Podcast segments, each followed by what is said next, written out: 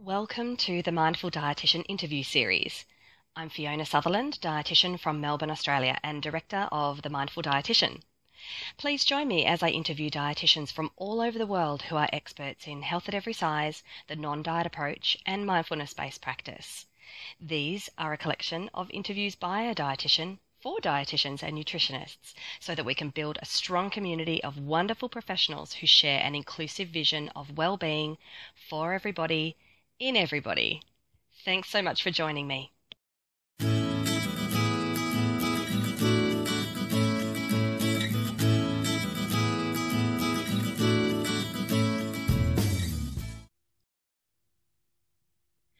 Hello, mindful dietitians, and thank you so much for coming back for another episode of the interview series. Today I'm chatting with fellow eating disorder dietitian Jess Setnick, who many of you will already be familiar with. Jess has a really unique style and she's super charismatic in her presentations. Uh, she has a really genuine ability to connect with audiences and people on a very authentic and, and deep level. Um, I've seen Jess present a number of times in person, and she's not only um, very entertaining, but also very heartfelt, very knowledgeable, uh, and is able to bring together all you know all the different ideas around eating disorder treatment um, you know and, and make it really accessible to a wide variety of people.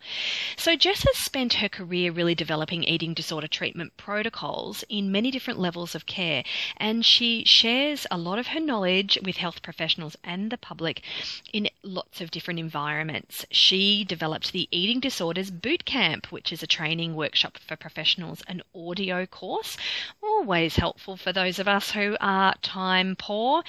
She also developed the Eating Disorders Clinical Pocket Guide and the Academy of Nutrition and Dietetics Pocket Guide to Eating Disorders. So she's contributed significantly to the eating disorders treatment community.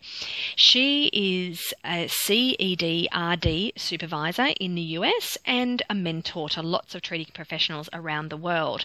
She also is heavily involved in IFED, which is the International Federation of Eating Disorder Dietetics dietitians. So that's one way that you can not only connect with Jess, but also connect with many other like minded dietitians in the eating disorder treatment community from around the world. So I'd really recommend uh, you jump on to IFED, which is IFE dd.com and um, just see what's happening on there. It's it's not it's uh, very inexpensive to join IFED and um, there's a really great list serve where you can have some really great conversations with people from all over the world. Because, as you know, uh, you know um, the way people experience eating disorders is not unique to one particular country or one particular cultural background or body or gender or anything like that. And the more that we can share our experiences with others around the world, uh, the the richer our own experience is. So, without further chit chat from me, here is my conversation with the wonderful Jess Setnick. Welcome back to the Mindful Dietitian interview series. So, this morning I'm really excited because we're going to be hearing from the wonderful Jessica Setnick, who is a US based dietitian. Um, and yeah, so welcome, Jess. Thank you. Thanks a lot. Yeah, you're welcome. Um, so, you and I have had a really great opportunity. In fact, we literally couldn't stop talking just now. And um, maybe I think it's probably time to share a little bit of your, uh, a bit about your experience and a bit about your wisdom with everybody else. Um, so, you're a very experienced dietitian and tell us a little bit about you know how you how you got started into dietetics and then you know how your career has progressed so far. Sure sure. So my bachelor's degree was in anthropology and that was something that i was really fascinated by the the choices that humans have made over time that lead to different changes in human behavior and human adaptability and then I fell in love with nutrition when I took it as an elective. And so I decided to move forward to get my degree in sports nutrition. At that time, I was very interested in the mix between nutrition and physical activity. And then as I went through graduate school, I really fell in love with the area of dysfunctional eating behaviors because I found that that was the area where it seemed that that anthropology background really had the most information for me. So I think of anthropology as sort of the macro study of human behavior over time. And nutrition is more of a micro study of each individual's choices and behavior over time. So it gave me a fresh perspective that was not very common in the eating disorder field. And so it seemed that pretty early on, I saw things in a little bit of a different way and wanted to communicate about the way I was seeing things. And so uh, my first job was as a dietitian in a children's hospital. After that, I went into private practice. And as those years ticked by, both in the hospital and in private practice, a lot of people would come to me for advice about eating disorders and especially children with eating disorders. And so I came up with the idea to do eating disorders boot camp, which is the workshop that I started. And it became, I guess, a hit, you would say.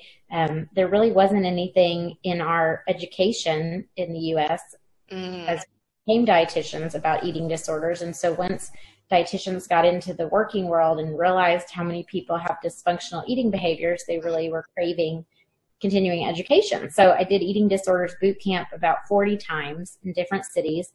And then through that, when people heard me, they would invite me to come back to their state dietetic association or to a different conference. And so I was doing a lot of speaking and realized that I couldn't do private practice well as together with speaking well. And so I worked on uh, not taking any new patients. And over the course of two years, I closed my practice and I just became a, a speaker, a professional speaker. And what I realized was that it's very hard to make a living as a speaker because the places that need a speaker that need education often don't have a budget for that. So mm. it became clear that in order to work as an educator of professionals, I would need a backer or a sponsor. And so I worked for a series of three different eating disorder treatment hospitals as a spokesperson. And um, I guess that leads me up to now, where um, I'm no longer a spokesperson for any facilities. I've gone back to teaching Eating Disorders Boot Camp. It's now Eating Disorders Boot Camp Next Generation, and hopefully this summer working on a book that I have in my head but would like to write. Ooh, that sounds very promising. So maybe uh, sometime you could give us a tiny, tiny little hint about what your book is about. But I think, you know, once we kind of get to hear more about you, maybe it might become a little obvious.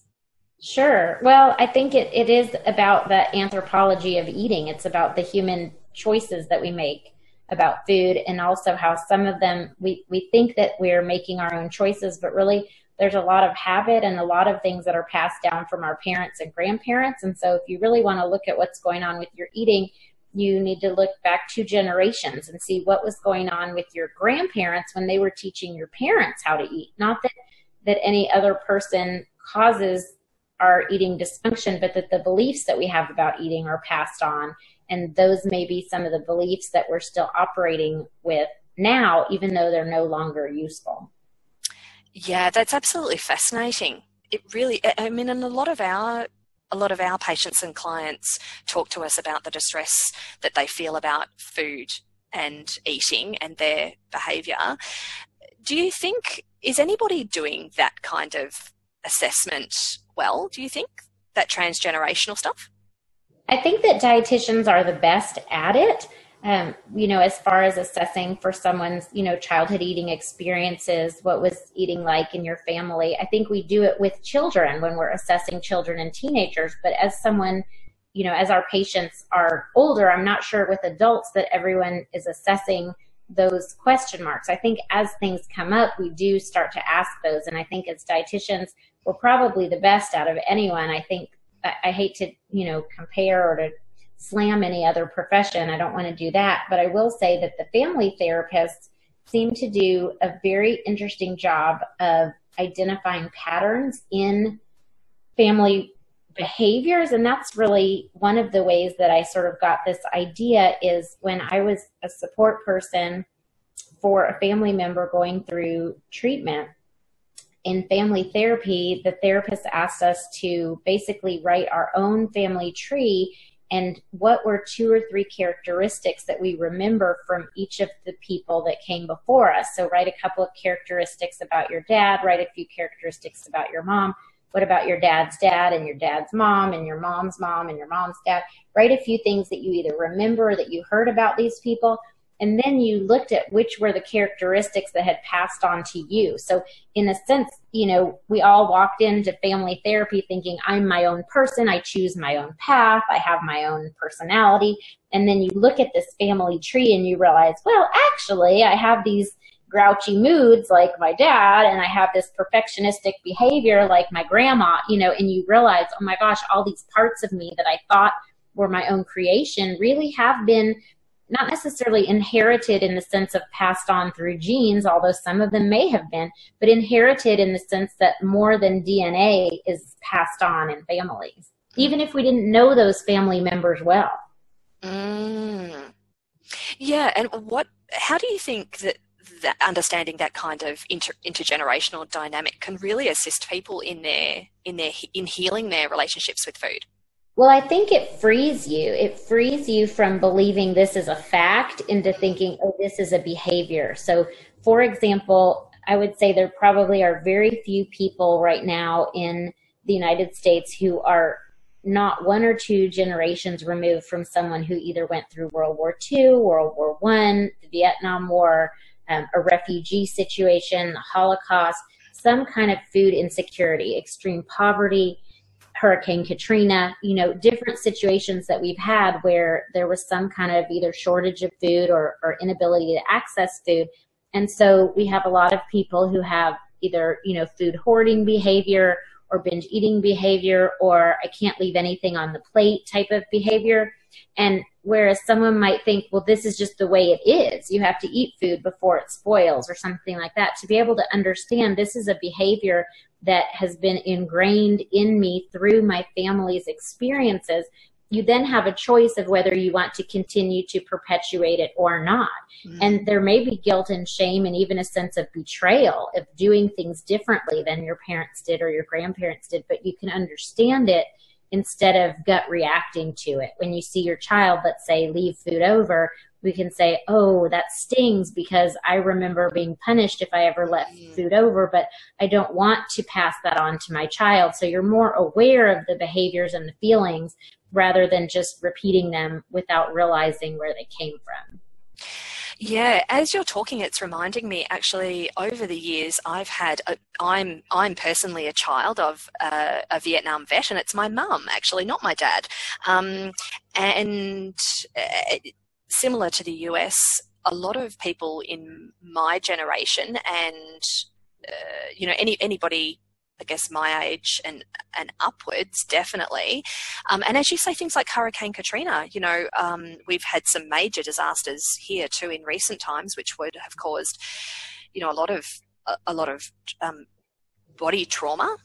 Um, which of mm-hmm. course can, you know, uh, which which of course can come out in in eating behaviours, um, and uh, it's it's really these clients have helped helped me understand that mm-hmm. you know things don't exist in isolation. They exist in a right. dynamic. And i really love the way you talked about family therapy because they look at systems don't they? They don't just look at the right. one person. They look at the the interrelationship between the two. So i find that you know i find it really fascinating. And it what i what i find it does is it is it really cuts through the shame that people feel.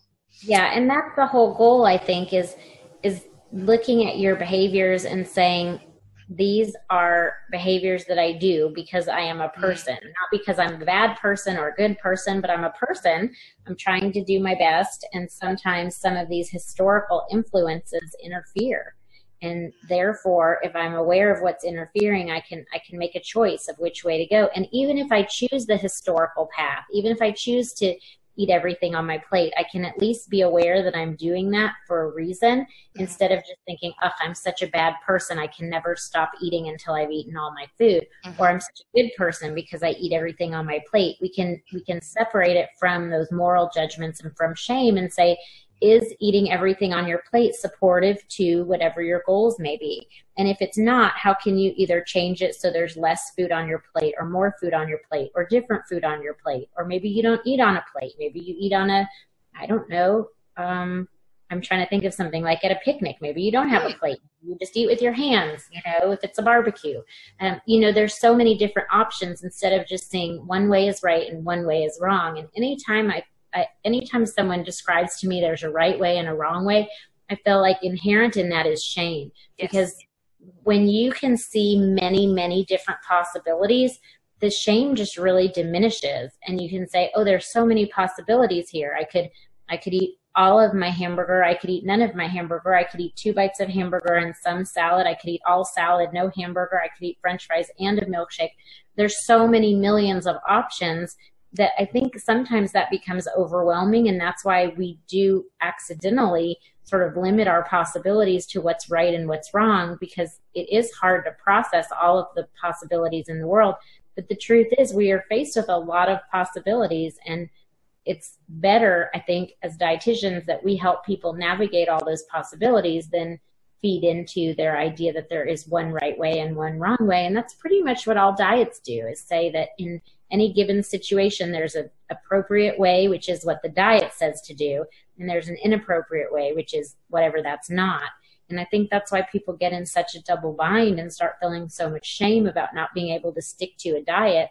Not because of the diet, it's because that's no way to live. There is really no one good way and one good bad way when it comes to eating. And so any diet becomes unsustainable.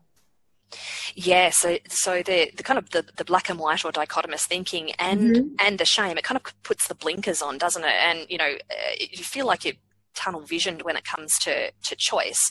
And yes, kind of, and people say, well, it shouldn't be black or white, it should be gray. But I think of it from like looking above from a 100 feet up. It's really houndstooth. It's like there's lots of choices, lots of black choices, lots of white choices, and maybe it looks gray from afar, but sometimes we make you know this choice and sometimes we make this other choice and life is made up of a blend if we're trying to just be completely one way it's never going to work because that life is so dichotomous. Life has all the colors of the rainbow. And so trying to just live in one of them is going to exclude a lot of things from life. And I think that applies to eating too. Yeah, absolutely. I love that. You know, looking from above and seeing it more as a as a houndstooth, and the the more distance you can get from it, then you know it, it doesn't become so stark. You begin, right. You don't get hung up on any one mm. choice could make or break you. Mm-hmm, mm-hmm.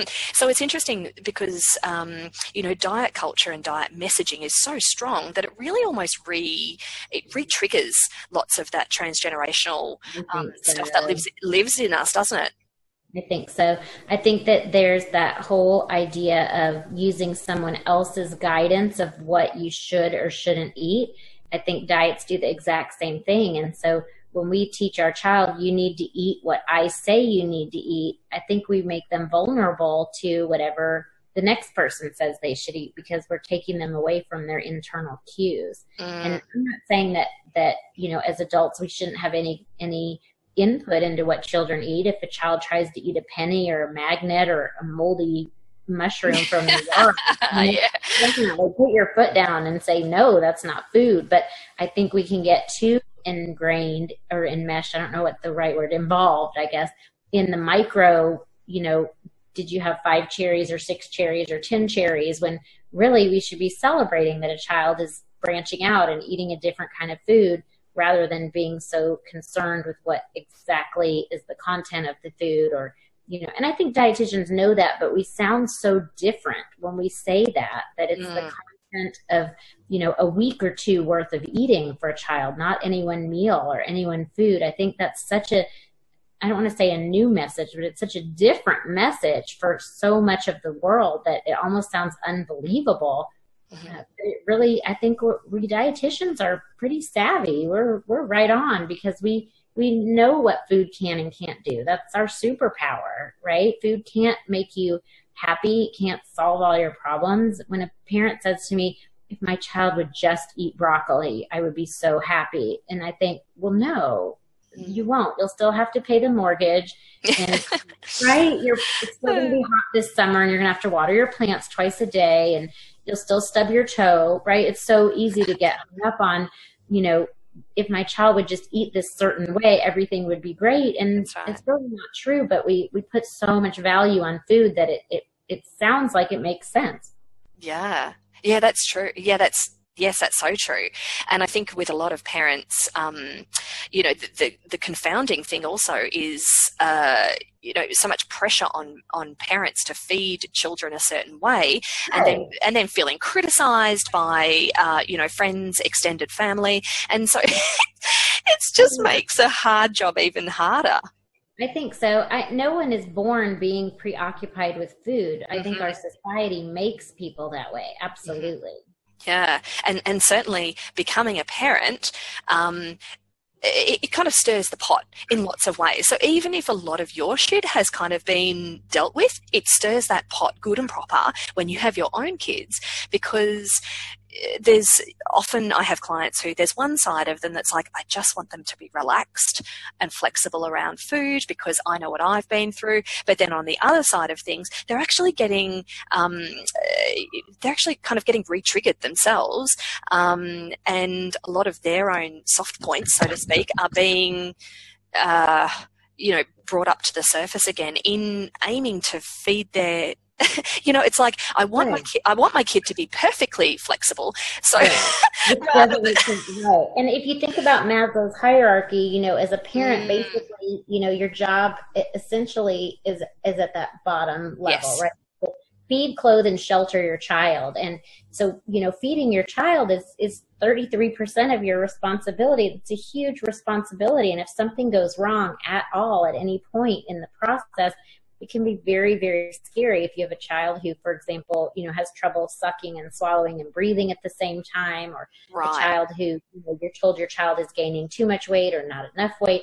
It can be really self-perpetuating that you to be a good parent you have to be over preoccupied with your child's eating when really it's the opposite you want to only be as involved as you need to be to get things back on track but our own anxiety can take over and be so profound and we worry that if I'm not overly worried, then I'm not a good parent mm. because I'm not worrying, especially if others in our community are worrying. And it, it can just become a very self perpetuating cycle of negativity. In other words, I want to be flexible with my child's eating, but then I feel judged by external mm. factors. And yeah, it can be a big old mess. And, and that's why I feel like, wow, wouldn't it be great if every new parent was given the opportunity to meet with a dietitian on a regular basis rather than waiting for something to go terribly wrong before dietitians get involved.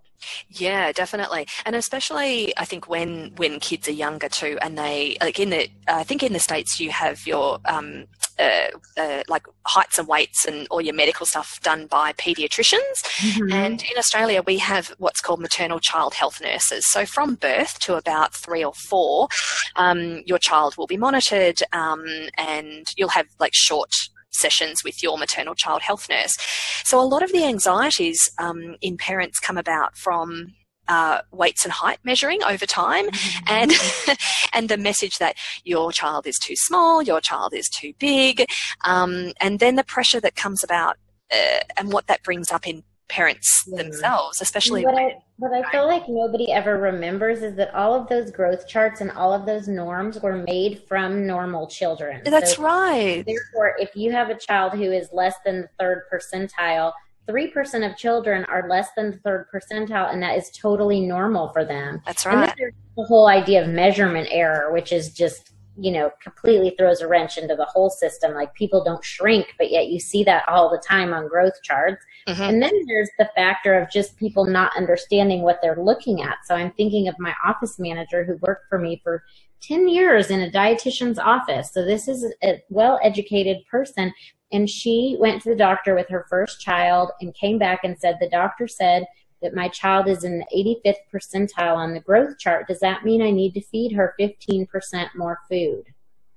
Oh, oh, mm-hmm. right. Yes, I see. Just simply not even understanding what the numbers mean. Mm-hmm. Yeah, so, oh my goodness. creating a problem that isn't even there by using those numbers in a way that isn't understood by the individual that they're supposed to be helping.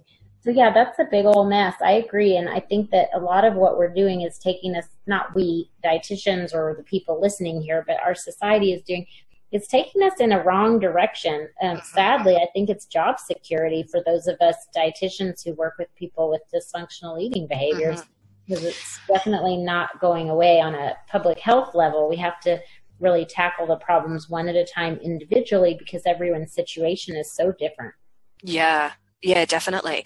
It, it, was occurring to me, Jess, when you were talking before, that um, one of the skills that people can really build up in understanding um, that they don't exist in isolation, that they exist within a within a, a dynamic and within genetic combinations um, of both sides of the family. That especially uh, those who have close contact with existing family members, that understanding uh, that uh, you know, for example, that their grandmother who may have made some unhelpful comments around food or, mm-hmm. or their mm-hmm. body, that understanding grandma's experience can also inject some compassion into that into that as well and you know even if they have it if they have an existing relationship can really moderate the intensity i guess of a, of a reactive kind of oh i think that's you know. definitely true and you know our goal i think in life is to be true to ourselves while at the same time not being mean or cruel to other people. So where yeah. is the balance there? How can I be true to myself and my own eating? The easiest example is someone who kind of pushes food as love and you know someone who says well here's some apple pie i made it for you because i know it's your favorite and you say oh, you know what? I'm full. Dinner was delicious. No, thank you. And they say, but I made it for you. It was your mm. favorite. Are you saying you don't want my pie?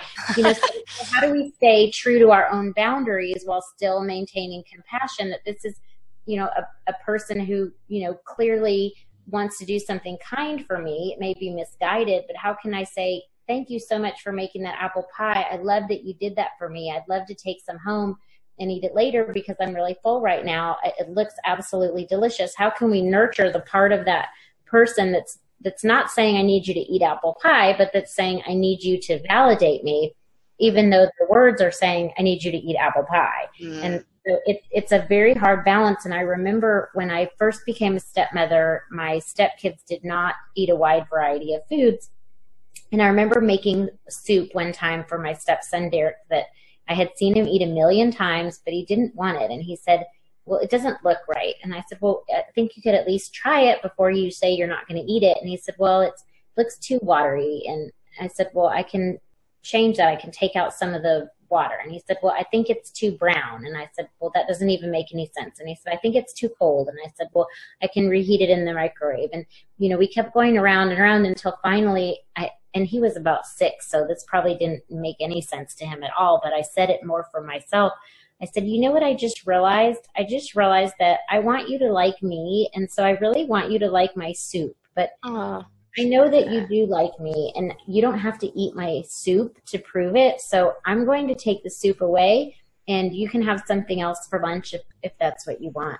And it was really a conversation I was almost having with myself, you know, mm-hmm. to identify this is not about this soup. I mean, yes, it's frustrating. You made soup and the child doesn't want it, but at the end of the day, it's up to him what goes inside his body. And that's an important skill that we nurture in children, right? Is that they have good boundaries. And so, you know, him showing his good boundaries didn't actually mean I was a bad stepmom or I was incapable of feeding a child when his father wasn't around, you know, that kind of thing. But that's, it took, it took a few rounds of confusion or arguing, whatever you want to call it, for me to realize this is not actually about soup. This is about my relationship with this child. And, and to preserve my relationship with this child, I'm going to have to let go of the idea of him eating the soup.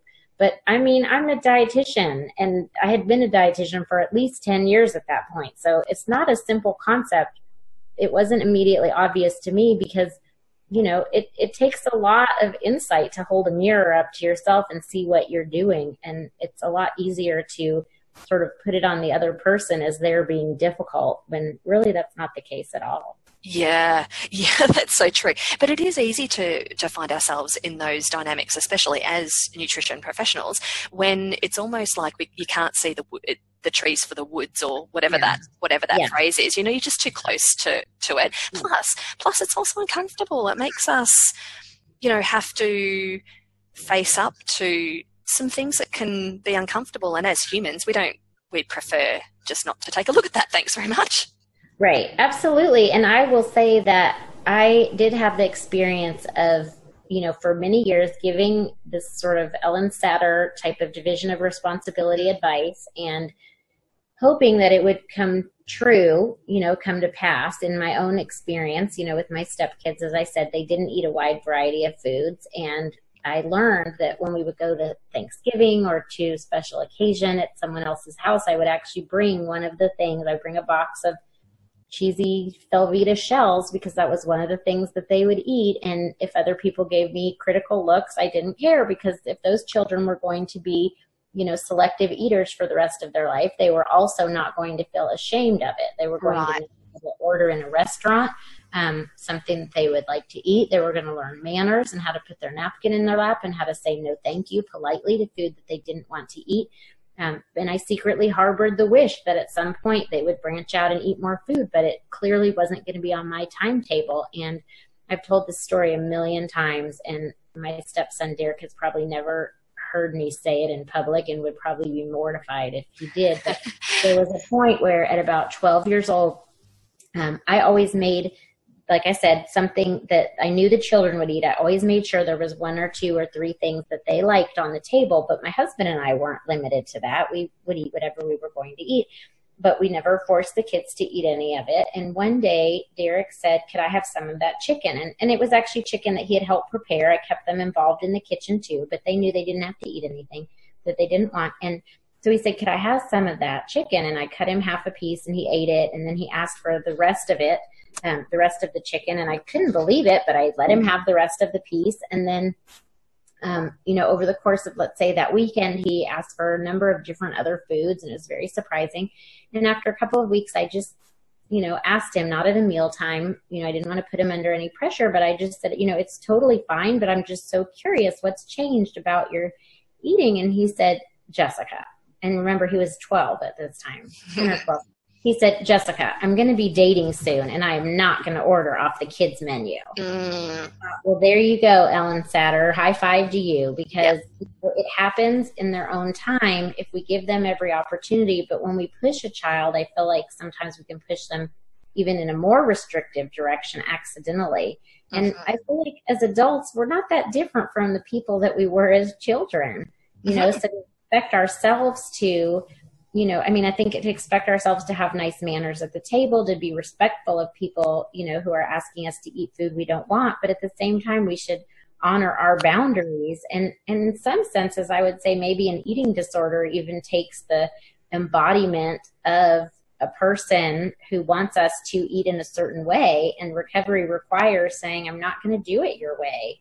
Yes, Yes, that's so true. I, I love that story, and you're right. He probably would be mortified, but um, but yeah, thanks, Ellyn Satter, giving teens romantic uh, experiences, opening that door. right, that's the thing. That's what was motivating to him, as right. opposed to what what you know we as parents wanted. And I will tell you, the happy ending or happy middle is that you know both of those children eat you know, pretty much a variety uh, that I would say rivals anyone. We can go to any restaurant now. And I'm talking about kids who literally it, it changed where we could go on vacation based on what we knew what food would be available. I mean, they were very selective and, and that's changed completely. I'm not saying that every child will change from a selective eater into an omnivore, but I can say that, you know, certainly forcing them to eat, I don't think would have made a difference in our case. No, and as you say, it would have just brought that shame up to the up to the surface where it could be triggered by lots of different things, including, you know, social occasions oh, amongst yeah. their peers. You know, for teens, the worst thing is to feel embarrassed in front of friends. Yeah. Um, you know, so to be able to set them up in a way that helps them explore at their at their own pace and and set their own boundaries you know just creates this wonderful um, autonomous sense of self really around food yeah, I agree. And I think that there are so many messages, though, that say if you don't get these foods in kids when they're young, they're never going to eat them. And I just, I don't believe that that's true, but I think it's a very pervasive message. Yes, yes, and even worse, I think the um, not only the pressure around vegetables, for example, as a classic kind of pressure, but also pressure around not to what not to feed your kids. So you know, oh my gosh, it, it just I've got I've got quite a few clients at the moment who are struggling with an eating disorder themselves and trying to feed their kids. And so the double whammy is that they are trying to increase their own um, experiences around food, and at the same time they're getting hit with you know from all directions around how they should be feeding their kids, especially these days what they shouldn't be. So it's it's really confusing and conflicting. And personally, I, I think it really gets in the way of their own recovery. Oh, that's interesting to think about how, oh, that's a lot to be trying to work on your own recovery and also be helping your kids develop a healthy relationship with food or a mm-hmm. neutral, non shame based relationship with food. But I think that it's it's a great gift to give your children, you know. Absolutely. I agree. Yeah, hundred percent. So, from a from a dietitian's point of view, Jessica, what do you think are some of the most important questions, or what are some of the questions that you think we can ask as part of an assessment that um, uh, where we can explore a little bit about people's experiences um, within within the family and intergenerational kind of uh, insights.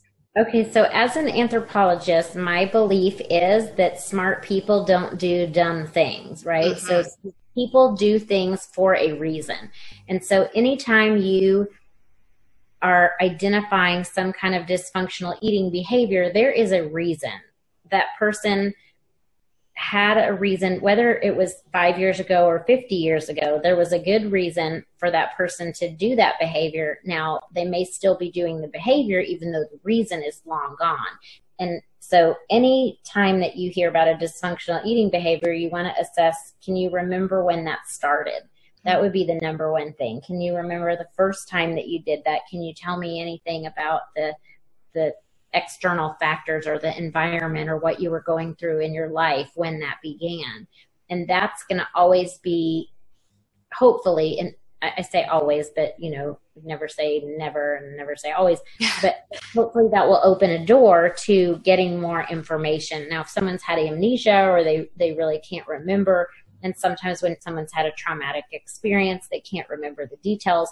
Um, but as much information as you can get. And if someone was young and doesn't know the details, possibly to ask them if they'd be willing to speak with a family member about it. Mm. Find out what was happening. Now, that's not always possible, but sometimes just saying to someone, basically, I suspect there was a legitimate reason that you started that behavior, even if you can't remember it now that statement in itself can be de-shaming because it tells someone there is a reason that you do this behavior as opposed to whatever you may believe about yourself like you're a bad person or you're a failure as a person or whatever the case may be i think that that's important to share that philosophy with someone even if you can't identify what was really the genesis of the behavior mm. Mm, because um, the especially a shame based behaviour. Um, yeah. Can, it's self-perpetuating, isn't it? You know, so, so at, at, first it was helpful until it becomes unhelpful, and then it becomes like this self-perpetuating shame-based um, cycle. Right, exactly. So that explains why someone would, for example, let's say after an eating episode, might choose um, a purging behavior, right. or even we could say maybe not even choose it, but just automatically autopilot to a purging behavior, and then feeling ashamed of their purging behavior, go do a different shame based behavior, which would be eating, which to maybe an outsider would say, okay, you just purged the food that you ate. So why would you go eat more food after getting rid of your other food? That doesn't make any sense. But it's not a logical reaction based on the environment externally, it's a logical reaction based on the internal environment of shame, seeking a behavior that will help with the shame. And food's a mood altering chemical. There's no doubt about that. So for someone who feels relief when they eat and feels relief when they purge and then feels guilty after they eat and then feels guilty after they purge, they can get in a cycle like that where it's just relief, shame, relief, shame, relief, shame, even though to an outside observer, the whole cycle may not make a lot of logical sense. Yeah. I, I really love that because it, it gives us, uh, as as practitioners, it actually gives us some tools to um, to give some meaning to some to something that feels very dark and um, destructive to people you know if we can if we can find some meaning in it again we're lifting that veil of shame aren't we I think so. I think even something as simple as, you know, why do I always chew on straws or bite my nails? If you can tell someone who does that behavior, you can say, well, that the action of chewing on something hard actually um, releases serotonin. It actually, there's, you know, a, a chemical reaction that, you know, when you chew ice or, you know, when you chew a pen cap, it, it's, there's a reason why you do it. I understand that you don't want to do it anymore. And I'd like to help you try to solve it or find a replacement behavior. But but to know that there's a logical reason that you originally initiated the behavior, I think can be very a, relief for someone because believing that you're a bad person or a failure that doesn't give you any outlet for how things could be better or different tomorrow. And I'll share with you one of my my favorite tools that I learned from the addiction community, which is to use the word regret instead of shame. Mm-hmm. And I feel like if I, let's say I said something and I was very embarrassed that I said something to you, and I was so embarrassed that I just never wanted to speak to you again because I never wanted you to see my face again. We really can never resolve that, right? Mm-hmm. But if I were able to say to you, instead of thinking I'm a terrible person and you'll never want to speak to me again, if I said, Fiona, I really regret that I said that. Could we maybe edit it out of the tape? Or I regret that I said that because I'm concerned that I hurt your feelings and I'd like to do it differently next time. Um, you know, regret is something that doesn't say I'm condoning the behavior. It says I regret that I did it, but it doesn't also add onto it that I'm a terrible person. So, mm. in other words, when someone has a lapse, and let's say someone has you know, avoided binge behavior for a week or two and then they have a lapse and they, you know, feel that they have had a binge. In in shame, shame takes you to a place of there I go again, I'm such a failure, I'm never gonna change. Regret says, Well, I accept that I did it. That doesn't mean I'm proud that I did it. I don't want to do it again. I regret that I did it, but it doesn't make me a bad person. So now that opens the door to what were the stages that led up to that? How could I handle it differently were it to happen next time? What would I like to put in place that would possibly prevent me from getting to that that situation in the first place? Regret opens the door to planning ahead and to compassion, whereas shame and guilt, I think, really shut that door. Oh, you, you said that perfectly. Honestly, that was just such an amazing summary because like when you were talking, I was like, regret opens the door to compassion. And then that was exactly what you just said. well, it, I, I don't regret you telling me I'm a genius. you are a genius. No, that was perfect. Um, because I think even when we can find that different language, some of that automatic language around "I'm such an idiot," "I'm a loser," you know, all that awful um, mm. self self um, deprecating language that people use when they um, find themselves enacting behaviours that w- they would prefer not to do, or that they. And I'll tell you, I'm guilty as charged. I'm as guilty as as possible of being a human. Absolutely. Mm-hmm. And so, just because I have those words doesn't mean I don't have to use them. I feel like that's a skill that I use often um, whether it's with patients, whether it's with supervisees, whether it's with my family members, just to be able to say, I regret what I said, I regret what I did, even when I say it to myself, I regret that I didn't allow enough time to get somewhere. Um, I regret that I didn't let myself rest longer. I mean, it's it's such a healing word to me, and I feel like that's you know uh, we're talking about all of this because you were asking kind of what can a dietitian do to help someone understand their behaviors. And I feel like these are all ways that we can help someone be able to look at a behavior rather than just sort of shutting the door and saying, well, I just want to not do it again. Sometimes in order to not do it again, we have to look at what got us there in the first place. Yeah, that's exactly right, Jess. I think it's um, uh, when we're it's not it's not until we're able to open open that door, like we you know we've said a number of times before, with a with a curious mind and a compassionate mind, that we're able to come with a sense of oh, so what's going on here? Rather than i don't want to look at it. It's horrible. Mm-hmm. i'm a terrible person. You know then it it, block, it blocks us from understanding ourselves yeah. doesn't it? You know and blocks yeah. us from growing and learning and uh, and then progressing you know and healing.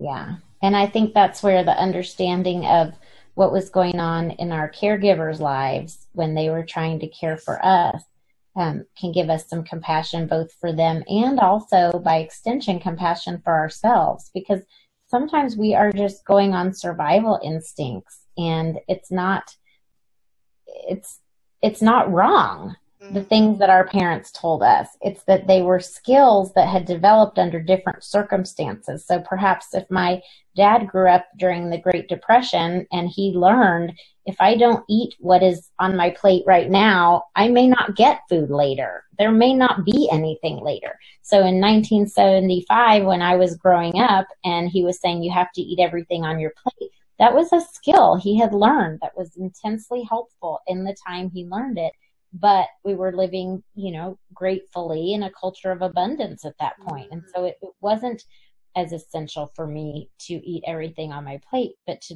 to learn that behavior could then become a negative thing to be able to say, instead of, wow, my dad really screwed me up, but instead to say, my dad passed on important lessons to me that actually were no longer needed, that gives him compassion. It gives me compassion, and can, we can preserve our relationship as well as our own sort of internally driven eating habits. Yeah, that's exactly right. So we can. Um, uh, like you say, we can we can understand the experience of another without blaming or shaming them yeah. or us. And so um, it, it sounds like what what might be really helpful is asking our clients a little bit about what they understand their their parents' experiences, um, if their parents are um, are, are around, you know what, what were their parents experiences with yeah or what do you remember about what do you remember about your parents eating or what do you observe about your parents eating now? Mm-hmm. what do you tend to judge? If you're eating a meal with your parents now what do you notice? And even if you you know do you remember eating meals with your family as a child or perhaps the family didn't eat meals together? And what did mm-hmm. you what, what did you take away from that? And sometimes i think people don't have insight into their own behavior because it's very hard to look within. But if we're willing to share our understanding, you know, all that stuff we learn in school that seems so obvious, but it all has names like mirroring. So I understand, if I understand correctly, I hear you saying that the adults would eat two hours after the children. So there wasn't a lot of interaction between adults and children at mealtime. Is that what you're saying?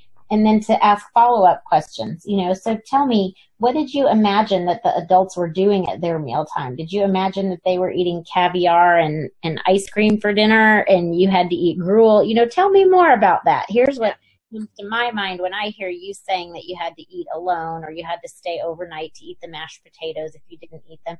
But what was your experience? I'd like to know more about that. And then how do you think those experiences might be related to your eating behaviors now? Because I can draw a parallel where I'm thinking if I thought everyone else was getting delicious food and I had to eat yuck food that now as an adult with a credit card and a car and access to any grocery store in the world, yeah, I totally would go buy a whole bunch of stuff mm. that I really thought was delicious and no one could tell me I couldn't eat it. But I'm wondering if if you have that same experience or how do you think it's affected you in the now? So I think we can sort of brainstorm with our clients and not assume, well, if you were forced to clean your plate as a child, therefore you become a binge eater. I don't think there's any path that is that direct. You know, I think that some people might be forced to clean their plate as a child and might say, I will um, never do that again. And someone else might say, I feel like I have to clean my plate at every meal. Each of us has a, a, unique internal environment that reacts to the same situation differently. I mean, even siblings in the same family, yes. right, could react to the same situation differently. And so we really have to open our minds to what our patient's experience is as opposed to how I would feel if I were in that situation. But I think that it's okay to share well, I'm thinking if I were in that situation, this is how I might feel. I'm wondering how you feel, just to sort of make it okay that, you know, we're just exploring our feelings about eating here. And, and this is a safe place to say things that might actually sound somewhat ridiculous in a different context. But here with your dietitian, you get to say those things.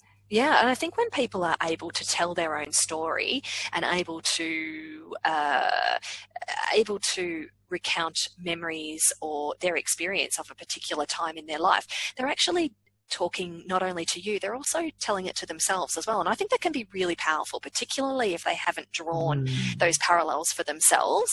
Or you know those moments, Jess, where you where you can just see the penny drop Oh my gosh, you're reminding me of this child that came to see me or was brought to see me um, in my private practice a number of years ago, and she she brought her bird into this session. I guess it was a maybe a class bird, and someone got to take it home every weekend, and it was her weekend. I'm thinking I, I don't remember the exact scenario, but I remember she had a small bird cage in her lap with a bird in it, and she was sort of lightly petting the bird through the cage, and I remember her saying it's all right. You're going to be all right. You're safe. And I thought, wow, she is, I mean, she's saying it to the bird, but clearly she is, you know, really comforting herself in this scenario. And I was proud of her for being able to soothe herself that way. But it also gave me insight into how coming to see a dietitian when you're a young child and you don't really necessarily know what that means can be a situation where you might need reassurance that you're safe. Oh, most definitely, especially when, especially if you're brought to a dietitian thinking they're going to tell me what to eat, they're going to tell me off, they're going to, um, yeah. you know, they're going to take take yummy foods away from me. Of course, mm-hmm. that would be mm-hmm. anxiety provoking for a kid. Sure, that'd be anxiety provoking for me. Yes, me too. Don't take, my, don't take my food away. I know. Well, I feel that oh way. Gosh, I... You knew that. You just reminded me. I cannot stand it when my husband takes food off my plate, and I've told him this, so he doesn't do it anymore without asking. Because when I was a kid, whatever I was eating, if there was a part I liked the best, I would save it for last. Yes, yes. And my mom would come by. I have this very strong memory, and my mom, I uh, to this day, I mean, I've told her this very story, and she's tempted to change her behavior. But she would come by and she would say, "Oh, you're not going to eat that," and she would just whip it right off my plate and eat it, and I'd be like, "What?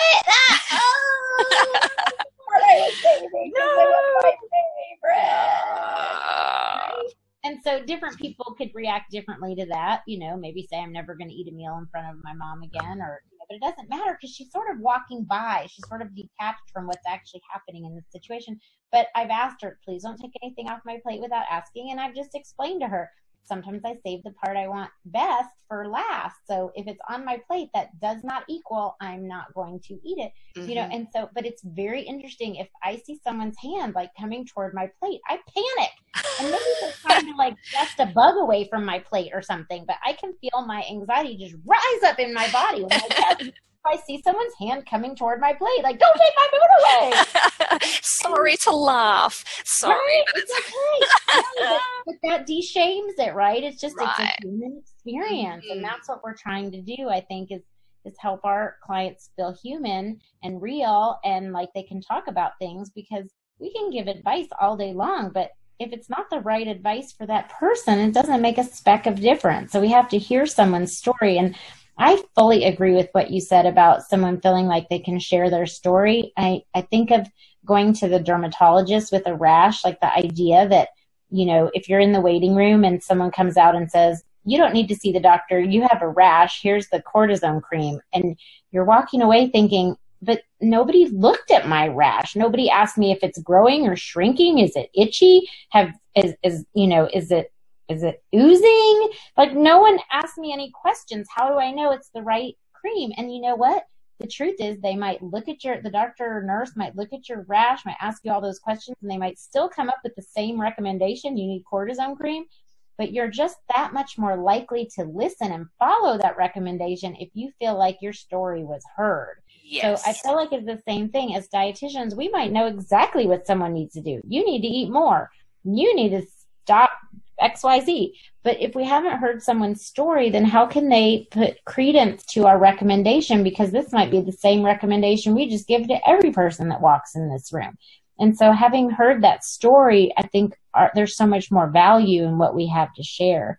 I totally agree with you about the power of someone feeling heard. Yeah, and, and, what it also helps us to do is to um, elevate the person's own skills in being able to um, find their own solutions too. So it might not be it might be that in any one consultation, we might come up with no ideas at all, which is great. Do you know what? I'll tell you a little secret, you and everybody else. That's actually my that's actually my dream consultation when I do not have to come up with anything at all, but um, that I can guide the person in front create of me. a safe space. Right. You know what? I think that dietitians, that's probably one of the top three questions that people ask me or, or issues that people come to me as a supervisor with is I didn't give any information in this session. Did I do a bad job? Should I still charge the person?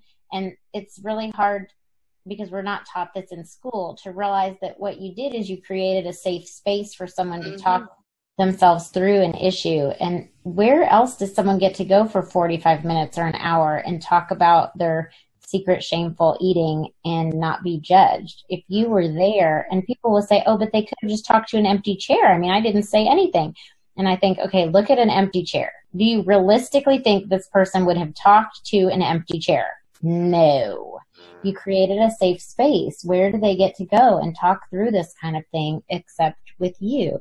And there's so much value in that because our society is so shaming about eating behaviors. It's just so shaming about so many things. I think that's how people have been controlled for so long, of course, is, you know, through what's socialization, but essentially socialization through shame. And I like to think that we are changing the world one individual at a time because if eating and food is a metaphor for other aspects of life, helping someone heal their relationship with food can really help them in lots of other areas too. And isn't that wonderful to, to be a healer under the disguise of being a dietitian? Ooh, I love that. Healers in disguise. We can put our, our capes on that could be maybe our, heroes. Yeah, that's right. That's right. Yeah, I think that, uh, there's lots of ways that we can help people in, in ways that we don't even intend or realize. You know, just being present with people can um, re-establish opportunities for trust, for example. And trust is obviously, you know, very pivotal when it comes to, um, you know, interpersonal dynamics, but also intrapersonal, being able to trust ourselves around food and being able to trust ourselves around, um, you know, how, for example, we move our body or how we communicate or um, just how we are in the world. I think there's lots of lots of uh, gifts that we can offer or lots of you know aspects of, of ourselves and our practice that we can offer that we don't even realize. And I, I mean i i guess i have the thought that if we can shush a little bit more and not be too keen on the advice giving uh, that actually people are very skilled. They're very very skilled well, and I think I think it's a balance because I think there are some people who really need more direction and more advice, and others who don't. Um, and that's really the art of that's being true. a dietitian is figuring out. Okay, I have this wealth of information. I have all these skills in my toolbox. Where and when to appropriately apply them. Yes, that's very, yeah, that's very true. And understanding the person in front of you too, because it's really tempting when somebody is distressed to want to fix that for them and fix it for them as soon as possible because that's what they want as well. So it can be mm-hmm. it can be fairly I mean in my experience it can be very easy to be drawn into this dynamic which can actually ultimately be quite unhelpful for both of you. Mhm. Yeah, that does sometimes feel like a hard sell when someone says I want you to do XYZ for me and then we say I'm not sure that would actually be helpful for you there may be people who then don't want to come meet with us because mm-hmm. they feel like we don't provide what they're looking for. And we have to be okay with that. Yes. Yeah, that's really true. And I guess that's part of authentic practice, isn't it? Is, you know, um, is being loyal and authentic to our values and to the way in which we want to work and being truthful and honest with, with mm-hmm. our clients rather than leading them to believe that we have something magic or something secret that we're just not telling anybody. but if you pay me, I'll tell you. yeah. And I feel like I have had, you know, many patients who've said things sort of like that. Like, mm. what would you tell me if you wanted me to lose weight? And I'll say, mm-hmm. you know, mm-hmm. I wouldn't tell you anything differently, you know, yeah. or they'll say, when do you become a bitch? Because I need that dietitian. And oh, say, yeah. You're going to have to find someone else because that's never going to be me. And honestly, I don't think that would be beneficial, but you're welcome to find someone else and, and try mm-hmm. that, you know. Um, You're more but, likely to find that person in a gym, maybe someone who will yell at you. Well, yeah, that's certainly true. Yeah, mm. and then it's going to wonder why after you weigh them and they've gained weight, you saw them eating later, but yeah, because their shame-based behavior. Mm-hmm. Yeah, and I think yeah. that there is a oh, there is a whole world out there that's ready to shame people, and so when we do the opposite, sometimes that feels too little. That doesn't feel like an intervention, right. right? It feels like, well, I didn't do anything. But I believe that is an intervention. If someone says something to you about what they believe are shameful eating behaviors and you don't say, that's so gross, or wow, you are a failure. If you can sit there with that person and say, oh, I'm sorry that that's happening. I'd like to try to help you with that. That that is an intervention. Absolutely. Being that witness and, and being able to say, I think that you're a good person who's struggling, not a bad person. I mean, that's a that's a gift and sometimes people aren't ready to hear that. It's so different from their mm-hmm. internal experience that it just makes you sound like a quack and mm. every so often someone will say, you know, this is not what I came here for. Mm. And that's that hurts and you kind of have to talk it out with a colleague and say, "Do you think I did something wrong?" and you know, hear them say, no, I don't think you did anything wrong. But if you did, you could always call the person back and say, I regret XYZ. But, you know, sometimes we have to talk it out with someone. But I do think that what we as dietitians have to offer is, well, I don't know. I'm Jewish, and I'll just say um, it's part of tikkun olam. It's repairing the world. You know, we partner mm-hmm. with God, you know, in repairing the world. And so that's what I think we do. I think it's a very noble profession, we yes. go on purpose into someone's pain every day. You know, people who have an easy time changing their eating behaviors, they never get to your door because mm. they changed without a dietitian. So most of the time we're working with people who are struggling and, and that's I mean, it's so honorable to wake up in the morning and, and delve into someone else's hurting in an effort to help make their life better. I think being a dietitian is just the best job for me. And I, I think we deserve to really feel proud of what we do. Yeah, absolutely. Particularly when, you know, where we are working in areas where people are really struggling both psychologically and and physically. Mm-hmm. Um, there's an opportunity for great. I, I believe that our profession um, is really at the forefront of, of whole body healing, personally. I totally believe that too. The world is just sometimes not maybe ready to hear it from dietitians, and dietitians mm. are so busy doing the work that we don't always have the time to write the journal articles and things that it seems like the world sometimes demands of us. Yeah. Um, that doesn't mean we're not doing an amazing job. And you, for some reason, this conversation is reminding me to mention IFED, which is the International Federation of Eating Disorders. Yes, I was thinking exactly the same thing. I was thinking, speaking of changing the world, Jessica Setnick, please tell us about IFED. yeah, well, it's an organization, the only organization that I know of exclusively for dietitians who have an interest area in the field of eating disorders or a specialty area and if not a dietitian then whatever is the you know nutrition related credential in your country and uh, it's only 25 US dollars to join, which hopefully is reasonable enough that it would not keep anyone who wanted to join from joining. The website is ifedd.com, International Federation of Eating Disorder Dietitians, so ifedd.com. And you're welcome to join. If you're a student, you're also welcome to join. It's only 10 US dollars to join. And we have a wonderful treatment finder. People uh, go to our website from all over the world looking for dietitians and we also have um, a listserv that's very active where people post questions and get uh, support from other eating disorder dietitians. We are about 600 strong, and I have a goal of reaching a thousand members by the end of 2017. So jump on board and let's put our voices together to be heard. Yeah, no, that sound that's amazing because um, I guess over the past five years or so, where I've been a lot um, more involved internationally, you know, uh, you know, having conversations with people from all over the world, I think what it does is it it helps us to understand that none of us are alone. We're not alone in our practices. We're not alone in our own countries. But then worldwide, people people are hurting and people are are really suffering around uh, the relationships they have with food, eating, and their body. And the more that we are able to um, form a collective uh, support network of like-minded dietitians, I think it makes us stronger as a profession too.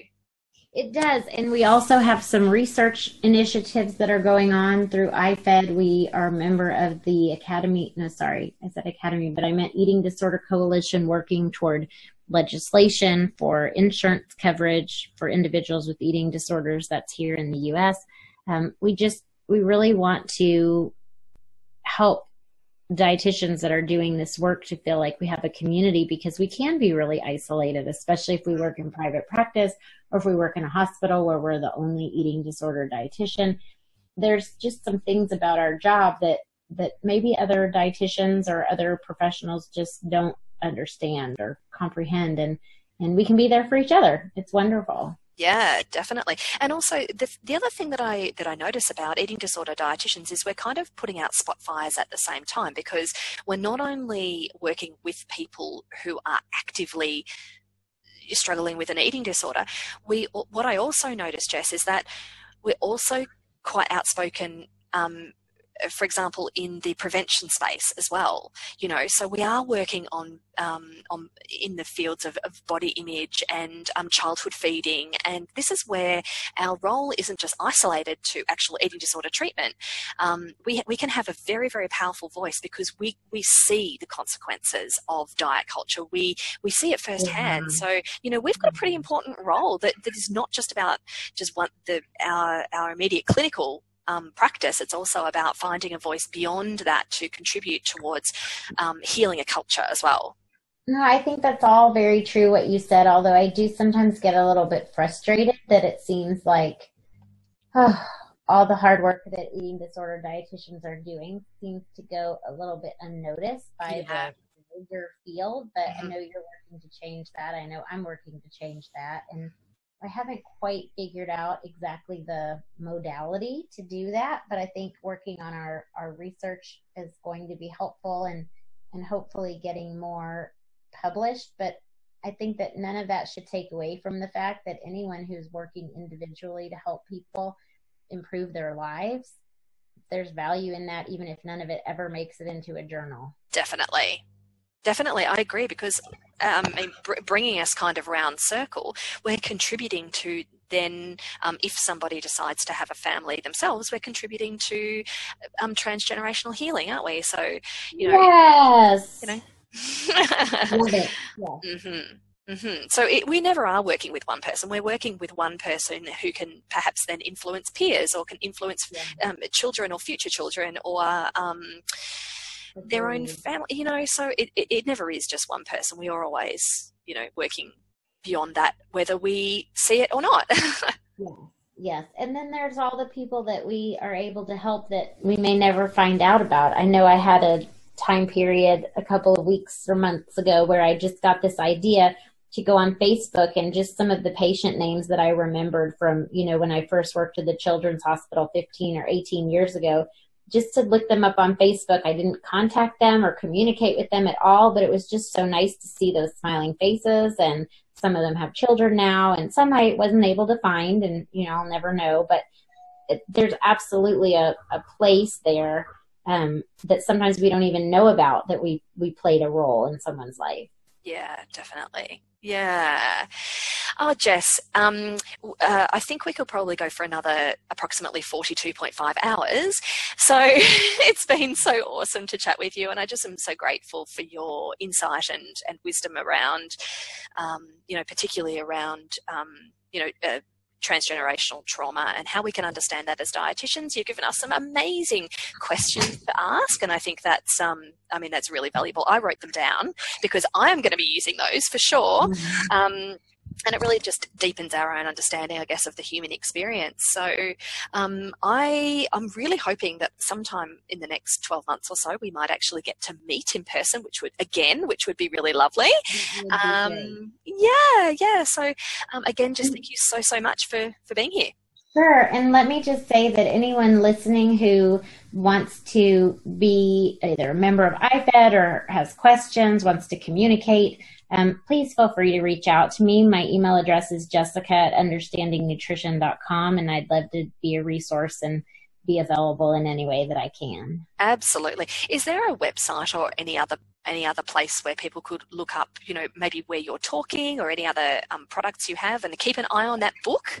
Yes, understandingnutrition.com is the website where all of my workshops and courses and slides and everything is. Um, that would be the main place to go is understandingnutrition.com. Yeah, perfect. And for anybody who has not heard Jessica speak before, it is a real treat. She is absolutely one of the best speakers I have ever heard. Mm-hmm. Very passionate um, and just really knows her stuff. So if you do have an opportunity to attend um, one of Jessica's courses or workshops or anything, then 100% uh, travel, take the time off, get babysitters, whatever you have to do, and go, do yourself a favor. And because it was well, really great. We have the home study courses. If that mm. all sounds too overwhelming, then we have the Eating Disorders Boot Camp Home Study course, which is actually available in MP3s. Um, ah, awesome. And Advanced Eating Disorders Boot Camp. Yep. Oh, wow. That's awesome. So you can even just listen in the car. Instant gratification. Which we all love.